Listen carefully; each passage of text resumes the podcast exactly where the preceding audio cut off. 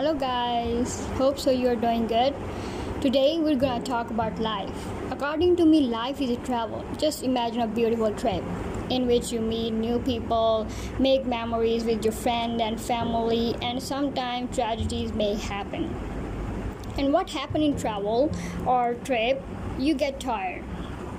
You don't get sufficient rest and you want to stop but when you realize these moments will never come back, you start to focus on enjoying things and make beautiful memories. In the same uh, way, you can say life in life you will get tired, frustrated, and in the moment you should remember that these moments will never come back. Just try to enjoy the life. You have only one life.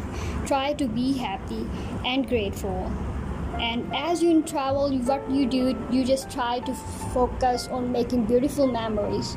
Just try to make beautiful memories in life also. Have a nice day